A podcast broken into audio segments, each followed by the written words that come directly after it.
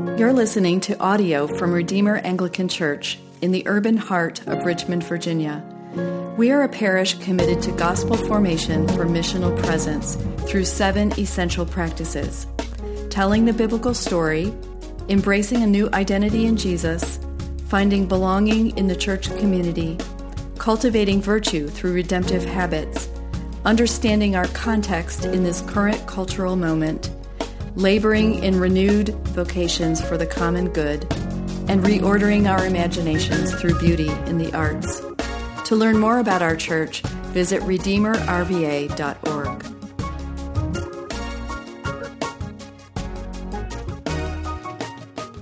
You may be seated for the reading of God's Word. Our first reading comes from Romans chapter 8, verses 14 through 25. That begins on page 944, 944 of your Pew Bible. And as we will continue to remind you every week, if you do not have a Bible at home, please take one as a gift from us to you.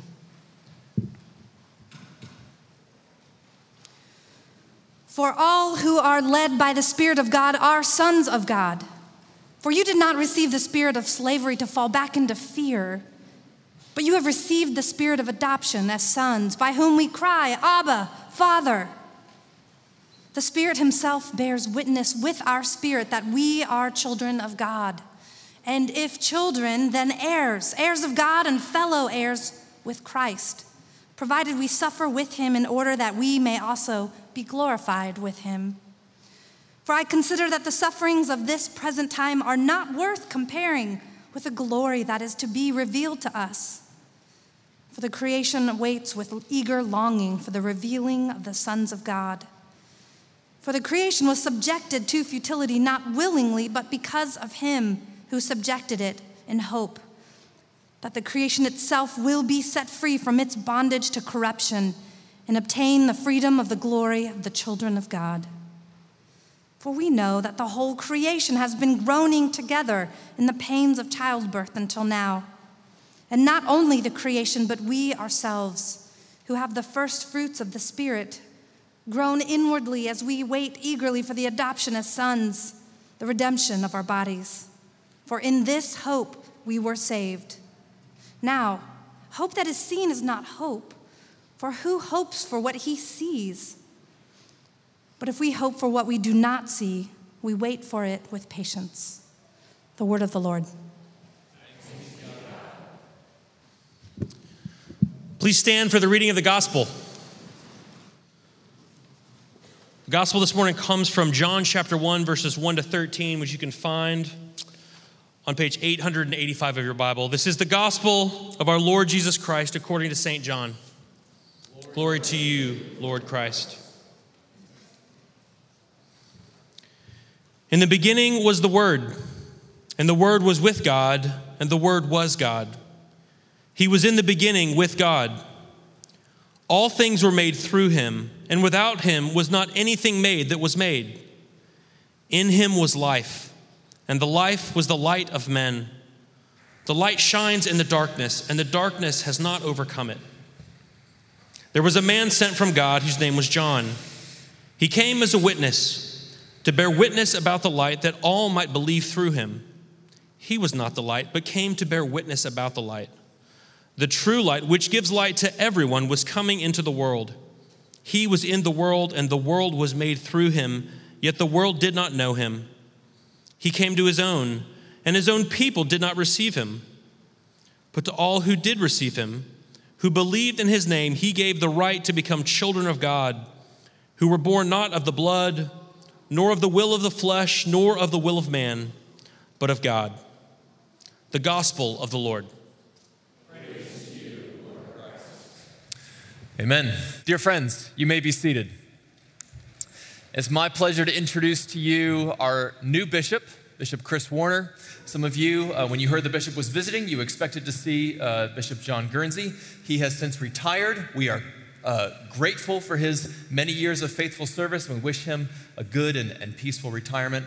And Bishop Chris, we're so glad that you're here. Thank you, Thank you for serving us and for leading us. Um, just want to say one or two quick things about Bishop Chris and his uh, wonderful, lovely wife, Catherine.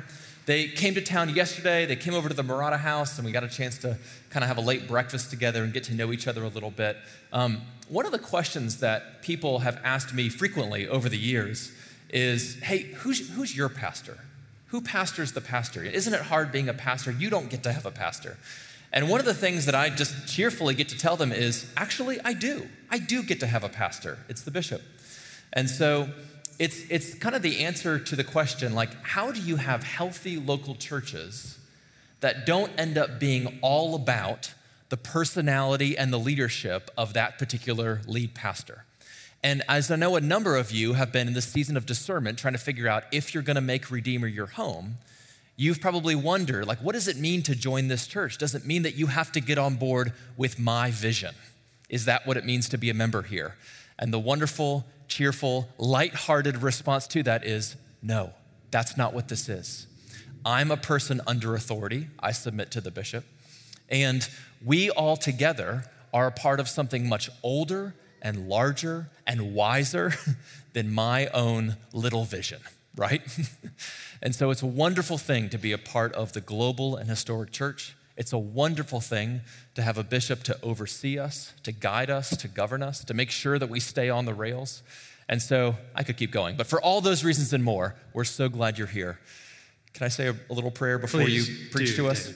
Heavenly you. Father, thank you for uh, my bishop, our bishop, uh, your servant, uh, Bishop Chris. Lord, I pray that you would speak through him to us this morning. Would you open our ears and our hearts and our minds to receive your word to us through your servant, Bishop Chris. We pray this in the name of the Lord Jesus. Amen. Amen. Thank you, Dan. What a joy it is to be with you. And if I could just correct one thing, even though he said you don't have to get on board with his vision, like don't fight against it. It'll, it'll help your pastor out a whole lot. Um, as Dan said, I'm Chris, uh, Chris Warner. My wife, Catherine. I am the new and second uh, diocesan bishop of the Diocese of the Mid Atlantic.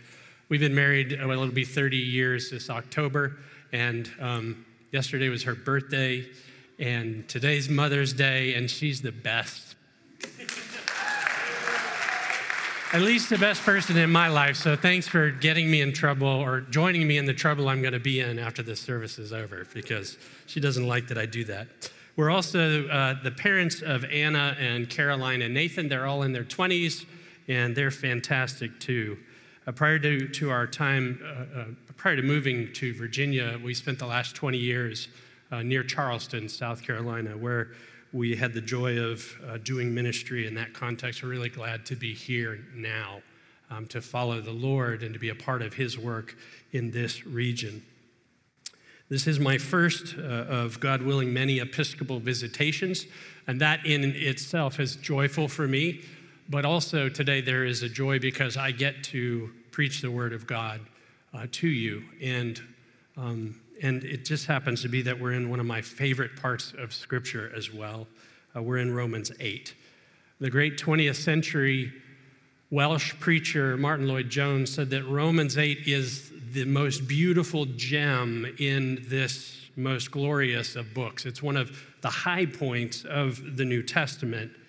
It begins with the truth that there is now no condemnation for those who are in Christ Jesus. It's not even a category for the Christian. And it ends in this glorious reality and truth that there is nothing in all of creation that can separate you from the love of God in Jesus Christ. Those are the bookends for a part of what we're going to look at today, which is the middle section, or at least a good part of the middle section, which has to do with our identity in Jesus Christ. Now, I heard a story about a man, a true story.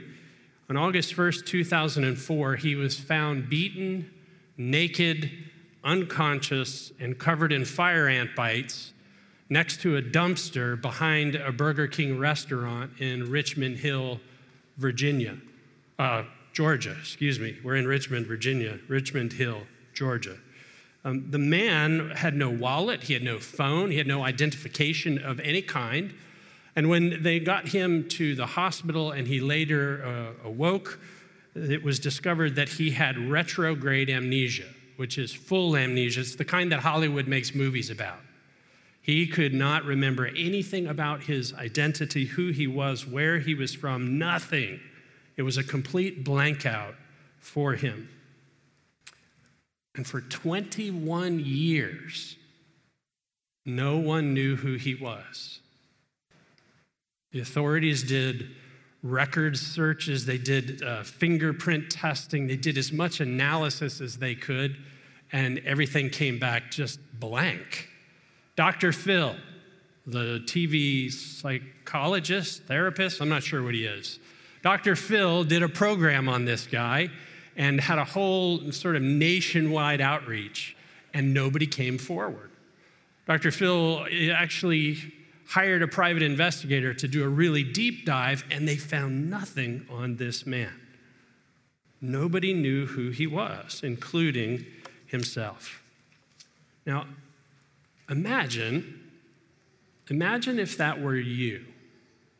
You come to church today, and then you go on about your day, you have lunch, you hang out with your friends or with your family, everything's going normal. You get up to go to work tomorrow, go to school tomorrow, and then bam, something happens, some trauma, some accident, some crisis occurs. And you wake up and for the next 21 years, you don't know who you are. 21 years is longer than some of you have been alive. It would be an absolute tragedy. It's very similar to the way some Christians walk through their Christian life. The average person, the average churchgoer, may spend year after year in the pews on committees doing the things without having the foggiest notion of who you are in Jesus Christ. Not understanding the permissions that you have, the freedoms that you have by virtue of your relationship with Jesus. Not knowing your identity in Christ and what this identity affords you both now and assures you for the future to come. And that's what we're going to touch on today our identity in Christ. So, if you will, let's look at the text together. I won't go through every verse. I wish I could. I don't have time to. We're going to go to Romans 8. That's on page, I think, 944 of your Pew Bible there. If you want to turn there, we'll take a look at the text together, starting at verse 14. For all who are led by the Spirit of God are sons of God. For you did not receive the spirit of slavery to fall back into fear, but you have received the spirit of adoption as sons, by whom we cry, Abba, Father. Notice what it says about your identity in Christ. You have received the spirit of adoption as sons and daughters. What's your identity in Christ? You are an adopted daughter of God. You are an adopted son of God. Now, this is not something that you have by nature. This is not something that everybody has. You have it by the fact that you place your faith in Jesus Christ. We heard it in the gospel. To all who received him, to those who believed in his name, he gave the right to become children of God. Children not born of a husband's will, not born of the flesh, but born of God, born of the Spirit. It's a, it's a privilege. It's something that you're allowed to enter into, but you don't do it on your own. It's through Jesus Christ. Because of what he has done, by trusting in him, by receiving him, God gives you the Son of God's own status in the family you become a child. You are adopted into the very family of God. Now, God does not have to adopt you, but He does choose to adopt you. There, there have been many accidental conceptions in this world, but there has never once been an accidental adoption.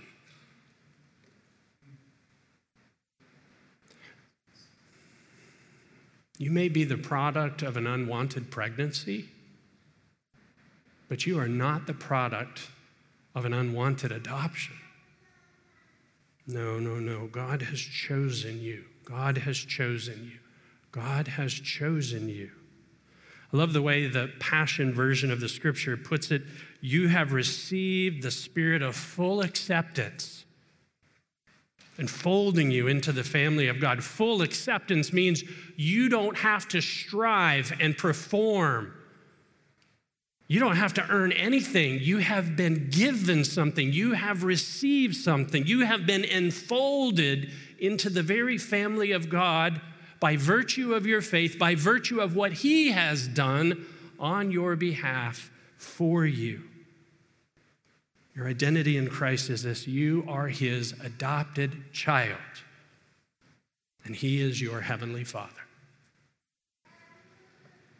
Now, the Apostle Paul was very intentional about using this adoption imagery as he was writing to the Romans, because in the Roman culture, while a while a natural son could be cut off from the family, an adopted child could never be forsaken. And so he's using very pointed imagery to drive home what our identity really is. You can't be cut off when you've been adopted. You can't be forsaken. You will not be let go of by your heavenly Father. And when you begin to see what that means, and when you begin to let that truth settle in, when you begin to trust in what God's word has said about you, that you'll never be rejected, you'll never be abandoned, you'll never be forsaken, you'll never be cast off, you'll never be sent away. You always have a home in the heart of the living God. You have a forever future with Him. That is your identity. And you must, you must, you must see yourself through God's eyes as revealed by the scripture so that you can live in peace and at rest in the family of God. This is your heritage. You know, when, when God came into my life, I came to faith as a college student, age 19. I stepped into the faith of my infant baptism. I had a powerful encounter with Jesus. I desperately needed forgiveness because I was, I was wrecking the world around me in a whole lot of ways. And it was fantastic news. But even though I came to Christ, even though I was new in Christ, I brought all the baggage of my life with me. Do you know what I mean by that? You see, my background was I had been abandoned by my biological father, I had been abused by my stepfather. And the message that I carried in my heart was I'm all alone. I've got to do this life on my own. I've got to figure this out on my own. I've got to strive to prove myself. And I brought all of that into my faith life and began to project it onto God. And so it looked like working really hard as a Christian. It looked like striving really hard because there was deep down in my heart this sense, and it wasn't a conscious thing so much as this fear that perhaps God might leave me too. I needed some healing. And you might need some healing too in those deep places of your heart so that you can live into the freedom that God has for you. You'll know you need that if you are worn out and if there's very little joy in your life when you think of your relationship with the Lord.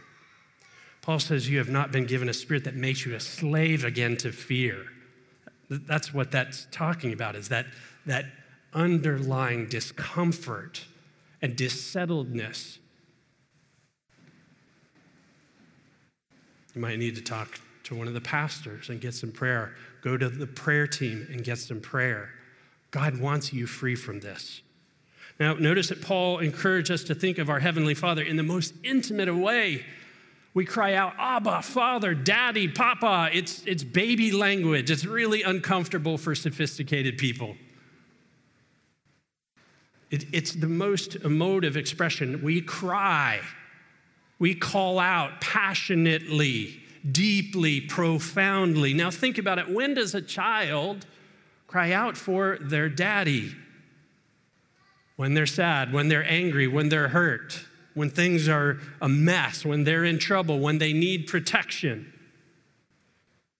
I can't tell you the number of times my children, when they were little, I would hear them calling in the night, Daddy, because there was a thunderstorm, because the darkness was pressing in, because somebody was about to vomit or just had vomited.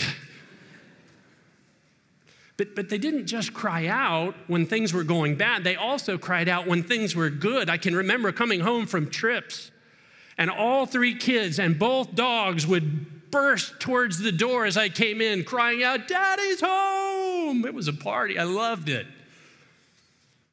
They had no fear of coming into my presence because they knew that my presence was a welcome space for them, an invitational atmosphere where they would be caught up in my arms and loved individually and uniquely, one by one.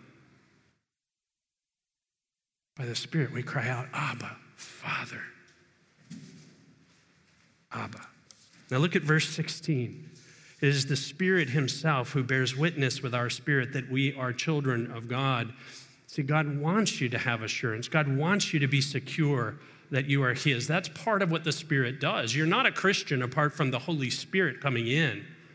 He makes you a new creation, but He also then sets up shop inside, if you will. He starts the renovation project. He begins to speak to you the truth. He begins to enlighten the scripture to, to make the sacraments come alive, to make the church something more than just those people I see occasionally. He comes to release gifts and to build fruit and to shape your character, and oh, yeah, to assure you, to witness to you that you belong to God, that you're in the family.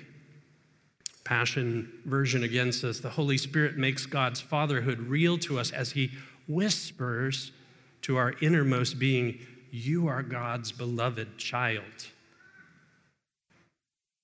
If you've placed your faith in Jesus Christ, let me just tell you, you are God's beloved child.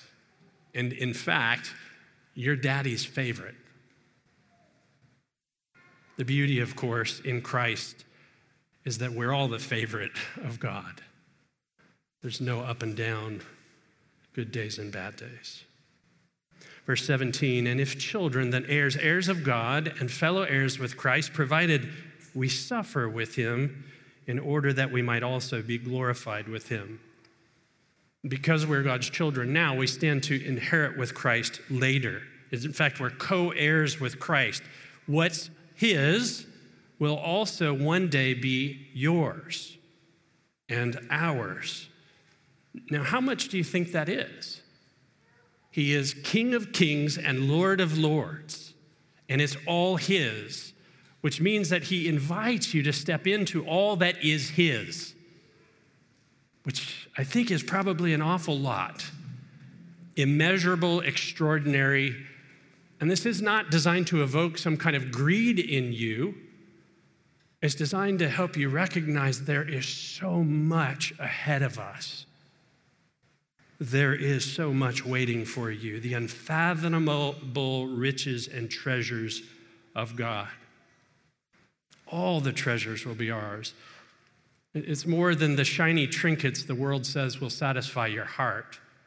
Like, like he created quasars.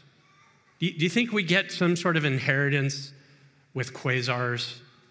Like maybe we'll get to surf a quasar one day. I, I don't know. Like you have to let your creative imagination roll. And, and we so often make God such a small God and we try to, to dumb down his heart instead of recognizing the breadth of his willingness to give to those who are his.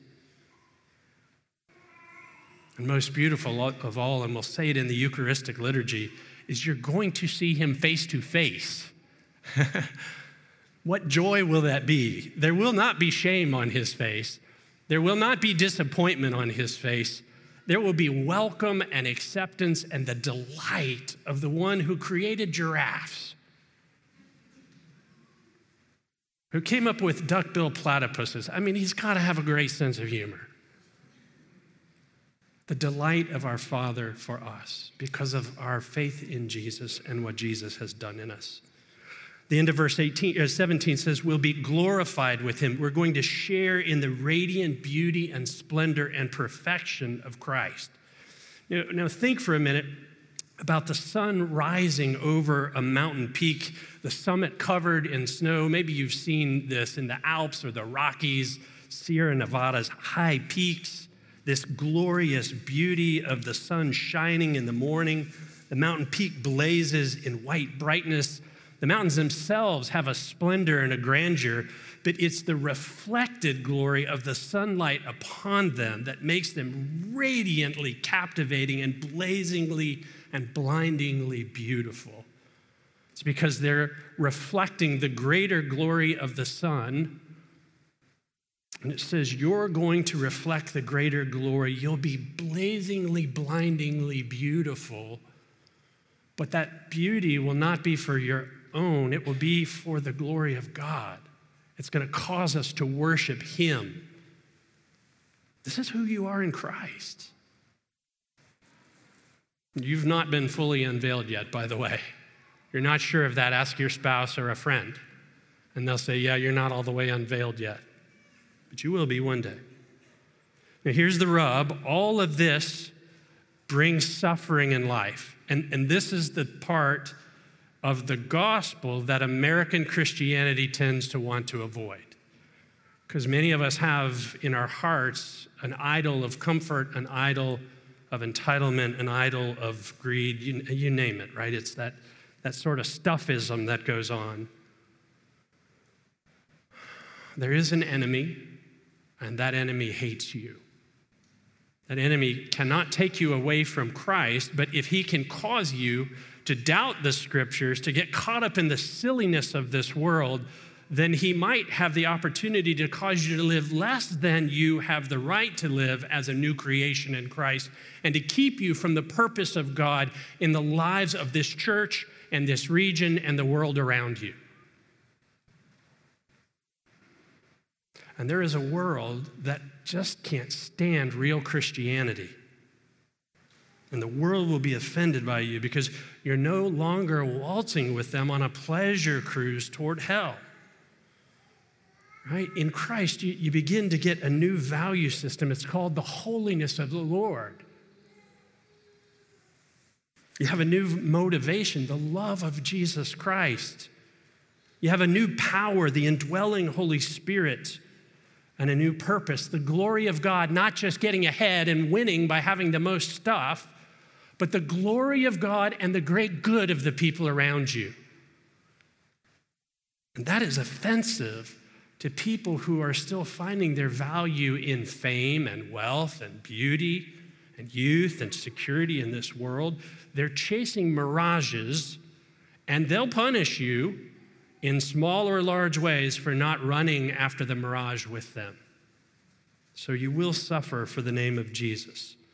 And there, there was a, in, at one point in uh, the Anglican world, when bishops would confirm, which I'll be doing today, uh, I'll do the confirming. They would first lay hands on the person and pray over them for the empowerment of the Holy Spirit. And then the bishop would slap the person on the cheek. I promise, confirmands, I'm not going to do that to you today. Although I had a bishop who did that, and he always hit the guys harder than the women, you know, I, anyway.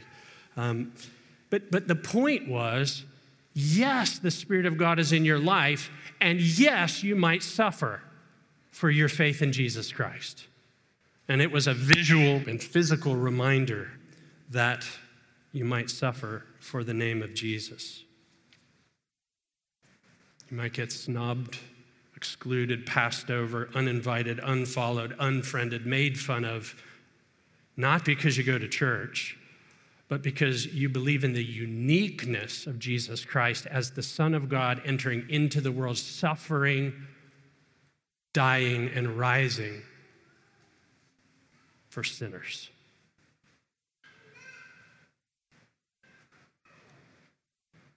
Belonging to Jesus might even cost you your life. Verse 18 For I consider that the sufferings of this present time are not worth comparing with the glory that is to be revealed to us. Paul's not denying pain, he's not denying suffering or difficulties. He's, he's a man who suffered for his faith deeply. He's just saying that the sufferings we face are small in comparison to what will come. Verse 19 For the creation waits with eager longing for the revealing of the sons of God. It's like the creation itself, the universe is craning its neck, trying to get a, a glimpse of the revealing of this family that God's building, standing on tiptoe, waiting for the big reveal of the fullness of God's glorious sons and daughters. There's a, a point in a wedding service, in the ceremony. Perhaps you have uh, been uh, uh, married and been through this, or certainly probably all of us have been to a wedding. Dan and I get the pleasure of being in the best seat in the house for this because the pastor is standing at the front. Usually the groom is to his left. The wedding party comes in, kind of takes their places, and then there's that moment. The music shifts, maybe to Pachelbel's canon, maybe something else. And everybody stands and everybody, it's like there's, there's always this collective moment of the unveiling of the bride, the, the, the doors open. And it's almost like I see some heads nodding. You know that moment. Have you ever noticed there is never an ugly bride? Ever, ever, ever, ever. There's this unveiling of beauty that's happening before us. That's what Paul's pointing to. It's going to be like that. The creation is waiting to see all of the sons and daughters of God in their fullness, the anticipation and the reverence. We know that the whole creation, verse 22, has been groaning together in the pains of childbirth until now. And not only the creation, but we ourselves who have the first fruits of the Spirit groan inwardly as we wait for adoption as sons, the redemption of our bodies. Paul's describing the fact that from the time of the fall, the creation itself has been subjected to futility and death. Pets, plants, and people. They all die. And probably, if you're like me, some of the greatest grief of your life revolves around the death of those whom you love. But it's not permanent because of what Jesus has done on the cross and the resurrection. For 2,000 years, that process of death has been being undone. And that's terrible grammar. It's been being undone. But that's what's happening. It's past and it's present progressive, and I don't know how to, how to navigate that in English but that's the best I can get to. There's this universal agony, like a woman in labor, with varying degrees of intensity, sometimes mild discomfort, sometimes excruciating pain, but the baby is coming. The creation is longing for the restoration of all things, and not just the creation. Paul says we long too. There's an ache in the Christian for home. there's an, there's an ache for home. And sometimes it's, it's little, and sometimes it's, it's extraordinary. For what? For home and the fullness of adoption. And it's also when we get our new bodies. I don't know about that. Some of you are probably too young for this longing to have emerged yet. But there may be a few folks who are ready for a new body the restoration and redemption of your body. Marvelous. Let me wrap up. As a Christian, you're more than just a guest with God. You're more than just someone he's tolerating because he has to. More than a servant of God. I can tell you that a servant does not come into my house and sit in my lap but my children, even in their 20s, and they wouldn't necessarily do this, they still have that right.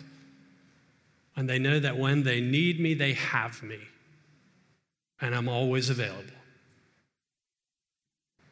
You have been an adopted son. You are an adopted daughter of the Lord Most High because of your faith in Jesus Christ.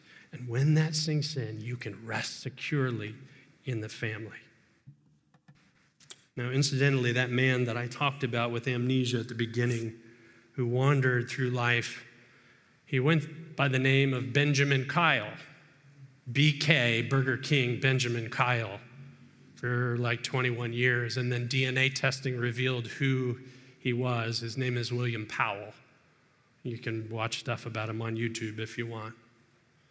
Friends, don't live in amnesia.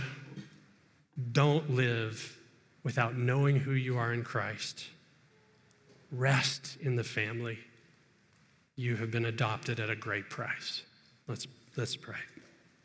Oh Lord, we thank you. Let it sink in, Jesus. Let it sink in, Holy Spirit. Would you drive all fear away from our hearts? that we might rest securely because of what Jesus has done for us. We pray this, Lord, in His name. Amen. Thank you for listening. To connect with our team or to learn more about our church, visit RedeemerRVA.org. We look forward to knowing you. Go in peace.